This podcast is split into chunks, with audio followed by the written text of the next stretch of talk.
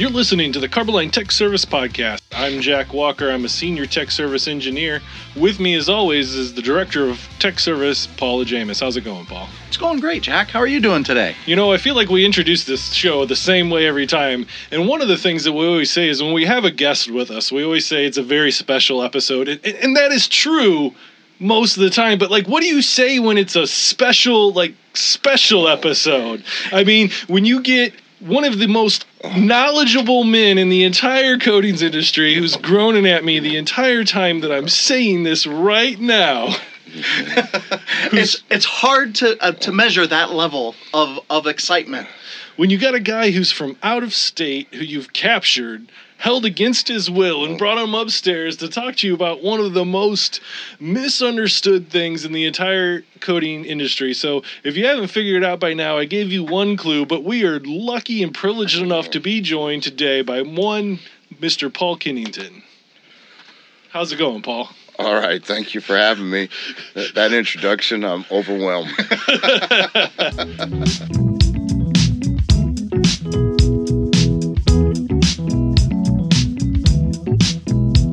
you know, in tech service, we get this question all the time about coating thickness and surface profile of their blast. And there's just a lot of confusion out there. So, Paul is not only worked as a field service engineer and manager for Carboline, he's also currently a NACE instructor. So, he is the authority when it comes to standards like this. Not just a NACE instructor, he is a senior NACE instructor, a lead instructor for the NACE courses. So, when you go to the experts to get trained, he is the guy training you. When you come to us and ask us a question, this is the man that we talk to when we have a question.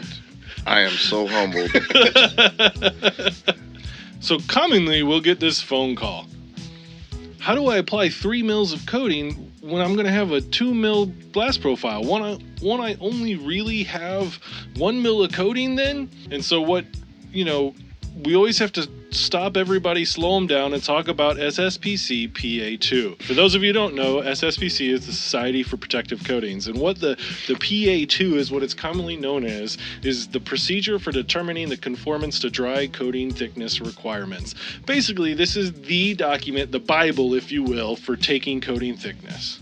What we're going to look at in this standard, this is the one everybody refers to as PA2 we're going to look at some of the differences as to how much over the recommended dry film thickness can we be, how far under it can we be, how does that relate to the surface profile that we started with, how do we measure all of these parts, and some of the background testing standards that we go with.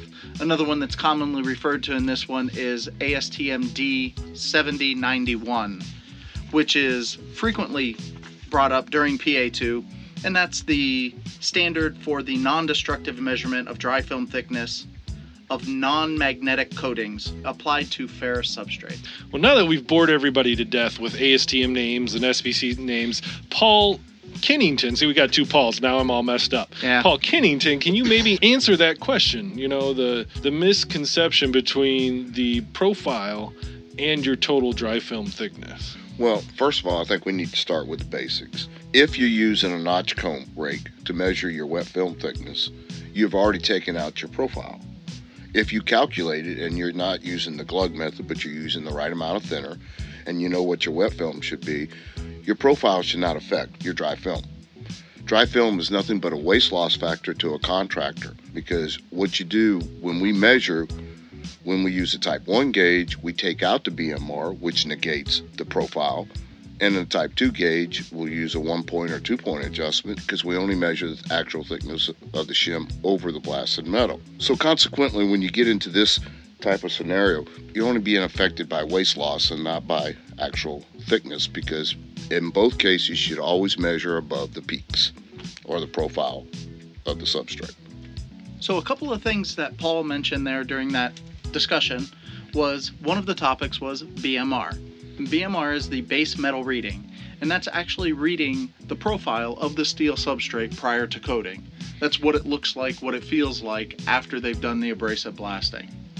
Another thing that he talked about was the notched head comb or a comb gauge for doing liquid measurements of the wet film. He also mentioned my favorite thing, which is the glug method.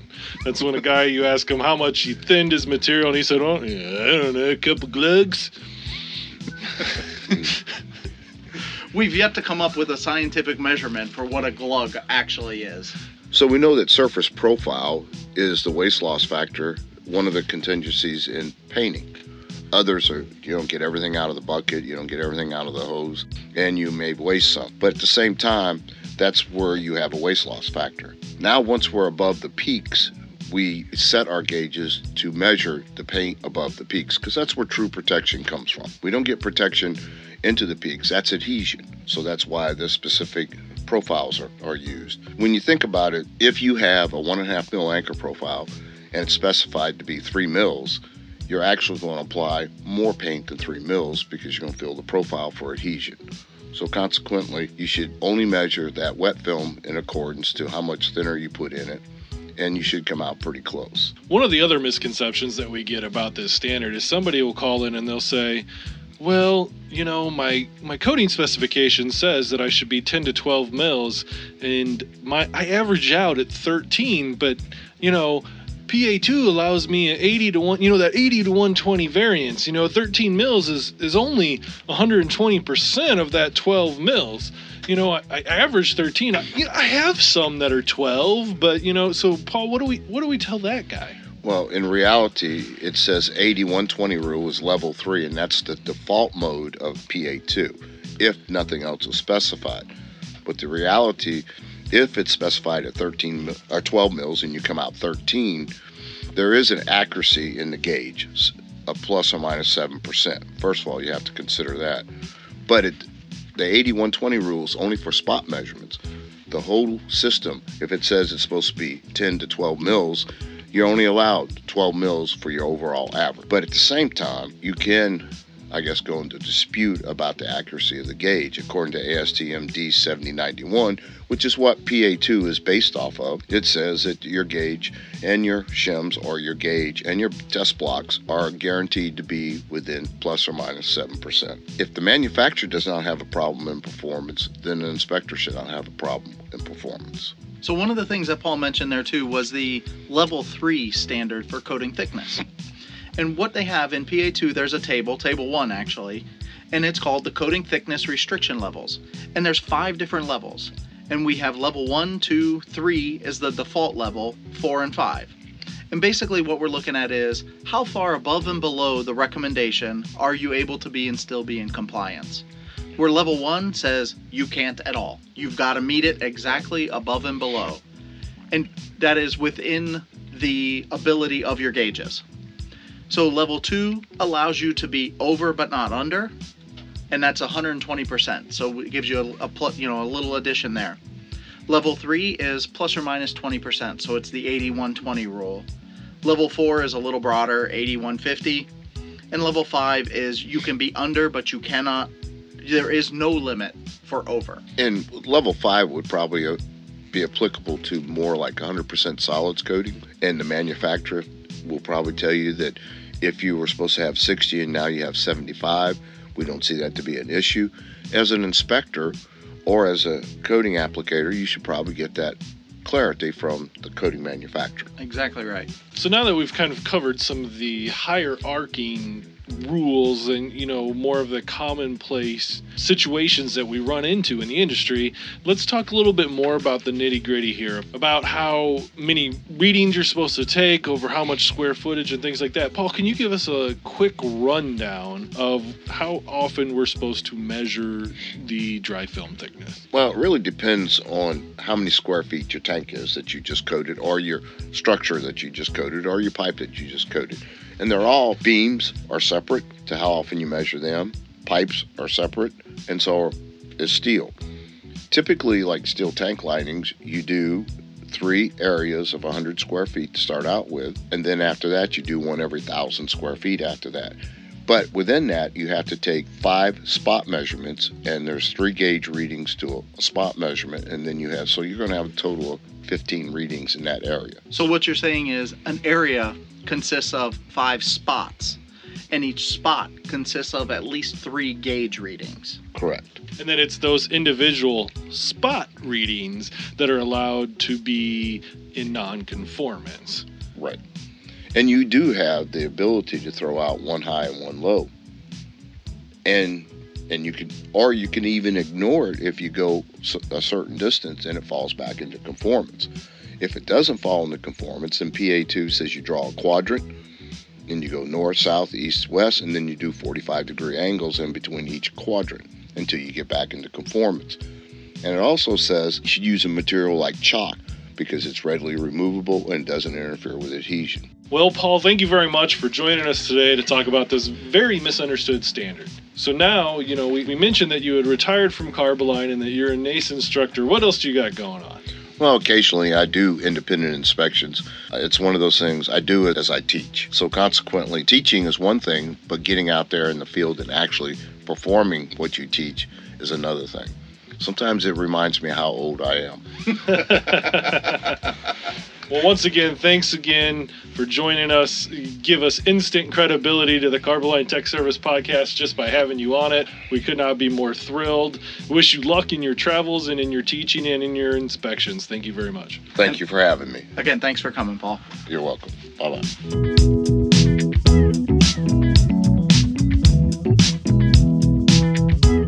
And now it's time for our product spotlight. Product Spotlight.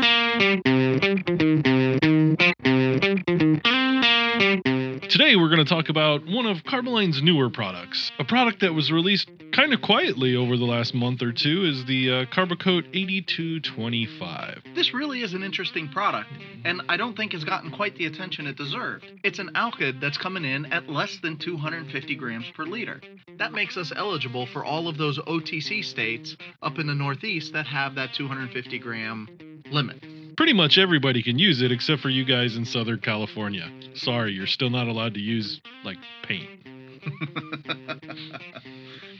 One of the things that this one was designed to go along with is the recent release, again, fairly quietly, of the Carbocoat 153 Universal Primer.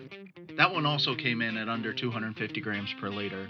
Again, eligible for everybody except for Southern California. So basically, with these two products, you have a two coat system that's uh, single component products that are good for shop applications and OEM applications. The 153 has a corrosion inhibitor in it, just like its comparison product, the 150. And the 8225 really is a good brush and roll alkyd. The oils that they used are a little bit longer than, than most, and, and it, it really displays good rolling characteristics even in the sun. Right, and they have a nice mixture between the long and the short oils, which still allow it to be a fast dry product. It still has a 30 minute dry to touch feature. The the dry to handle is a little bit longer than its comparator of the 8215. However, the brush and roll characteristics are so much better. And its dry gloss performance. It has a much higher gloss with just air dry properties than its predecessor, the 8215, did. It displays uh, pretty good salt fog resistance here. We got, you know, it, it passed 500 hours in the ASTM B117 salt fog test. That that's a pretty standard test and and duration for a single coat alkyd product. Yeah, and notice that was a one coat. That wasn't with a primer. That was just the 8225 all by itself. At less than three mils. Yeah, that's great performance. One thing I noticed about the 8225 is it really hardens up through its cure. It, it- it's an initial dry, you know, it, it has a 4B pencil hardness, which is, you know, It's kind of soft. kind of soft on the end. But once it reaches its final cure, as we should all know by now, alkyds take about a month to reach that final cure. Um, anytime you're not doing a chemical reaction with multiple components, it's going to take longer. But anyway, when you reach that full cure, it, it gets up to about a 2H pencil hardness, which isn't bad. Yeah, that's that's really good for a single pack product. We also want to note that we've done some impact resistance, direct impact resistance of 20 inch pounds, and we've got some dry heat testing, which shows up to 250 degrees Fahrenheit for 48 hours. We had no yellowing, no cracking, and no delamination. So it's really letting us know that this is a product that's going to fit into a lot of different market segments. The 8225 also has good adhesion over grit blasted steel as well as smooth steel. Uh, with smooth steel, it got over 500 psi uh, adhesion pull with the ASTM D4541, which is really good considering there's no surface prep whatsoever. Yeah. And when they improved that surface preparation, we were able to get much higher. We were up and around 8 and 900 psi when we had an abrasive blasted substrate. Just to recap, what we have is a quick dry, low VOC general purpose alkyd. It's lower than 250 grams per liter, which means you can use it everywhere but but Southern California. And it's RTS. So you have a virtually unlimited choice of colors. It's a high gloss finish, which has got decent abrasion, adhesion, and corrosion protection properties. All in a one coat product.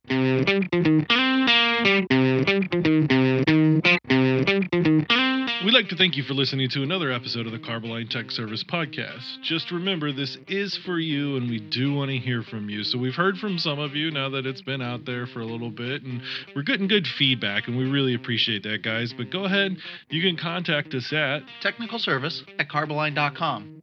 Put podcast in the subject line, and we'll get you into a future episode. Also, we are on Twitter. I don't know if any of you guys are on Twitter. We are at Carboline Tech. You can hit us up, you can direct message us, and we can respond to you immediately, or we can log that information to include in future episodes. Basically, what we wanted to do with this Twitter account was give you guys yet another way to get directly a hold of us here in tech service. You know, if you're on a job site and you just need a quick answer, your customer needs a quick answer, or if you just want to follow and see what information we'll be putting out there, we'll be reminding you of this podcast and sending out information about the products that we talk about in the podcast. It's just another tool for you to be able to help get a hold of tech service whenever you need us. So I, I, think we made a decision between the last episode and this episode that the Steve Harrison Carboline song is too good not to play as frequently as possible. So until somebody tells us to quit playing it, we're gonna keep doing it. So we're gonna close out every episode with "Who Put the Line in Carboline," and here it goes. Until next time. Thanks for tuning in. Who put the line in Carboline?